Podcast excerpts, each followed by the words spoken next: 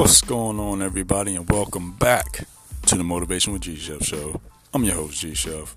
Hopefully, everybody's having an absolutely fantastic, amazing, energized, blessed, stress free week so far. And like always, we can get right into it. What do experience boil down to? What makes you better?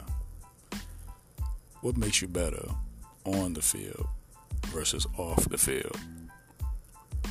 Field experiences make you who you are today. It might be whatever sport you're playing, whatever position you're trying to get on your job, whatever lifelong goal or dream you have to chase after and get after so you can obtain it. You might miss some things on the basketball court. You might miss the shot. You might miss a pass. You might miss that swing you don't connect with in a baseball game, the kicks that you miss on the soccer field, the passes, those game winning passes or kicks in the NFL game. You might mess up a presentation you didn't think you was to do so well at, but you you you failed at it. You didn't do a good job at it, but you still got another shot. You're still living to correct those mistakes. All that is is experience. You have to go through experiences so you can get better. If you don't go through anything, you'll never get anywhere. Let me say it again. If you don't go through anything ever, you'll never get anywhere in life. Yeah, simply put, you have to experience life, get better, and keep practicing. To get better at anything, you have to experience things. In life, you can't let fear halt your experiences. In turn, that will halt your growth and it just slow you down. It'll grab a hold of you, prevent you from doing a lot of things that you know you should be doing to get outside your zone. It might be your, your relaxed zone. It's not even comfortable being in that zone.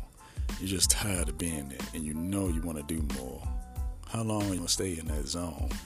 I'm tired of calling it a comfort zone because it's not actually a zone of comfort. It's a zone of frustration.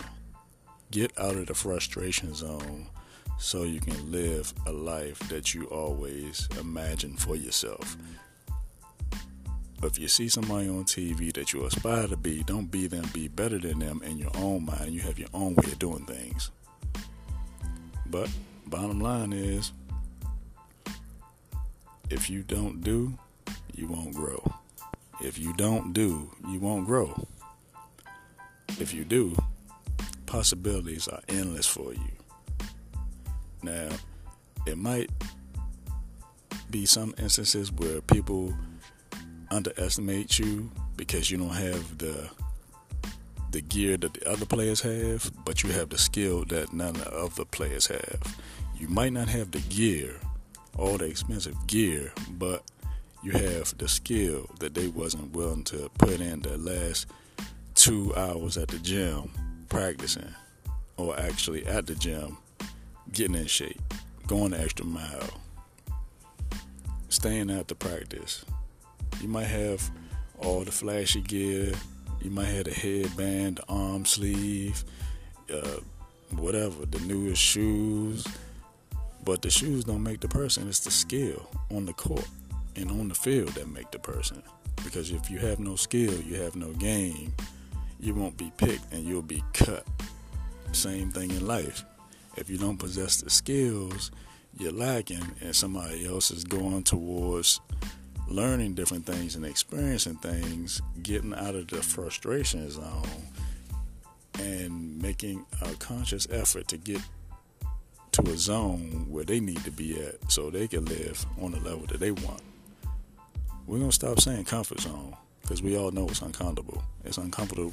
It's uncomfortable to get there, and it's uncomfortable to get out of it because it's that much harder to get out of it than to get in it. Everybody can relax, but everybody doesn't want to work for it. The work you put in is the work you put in to be great.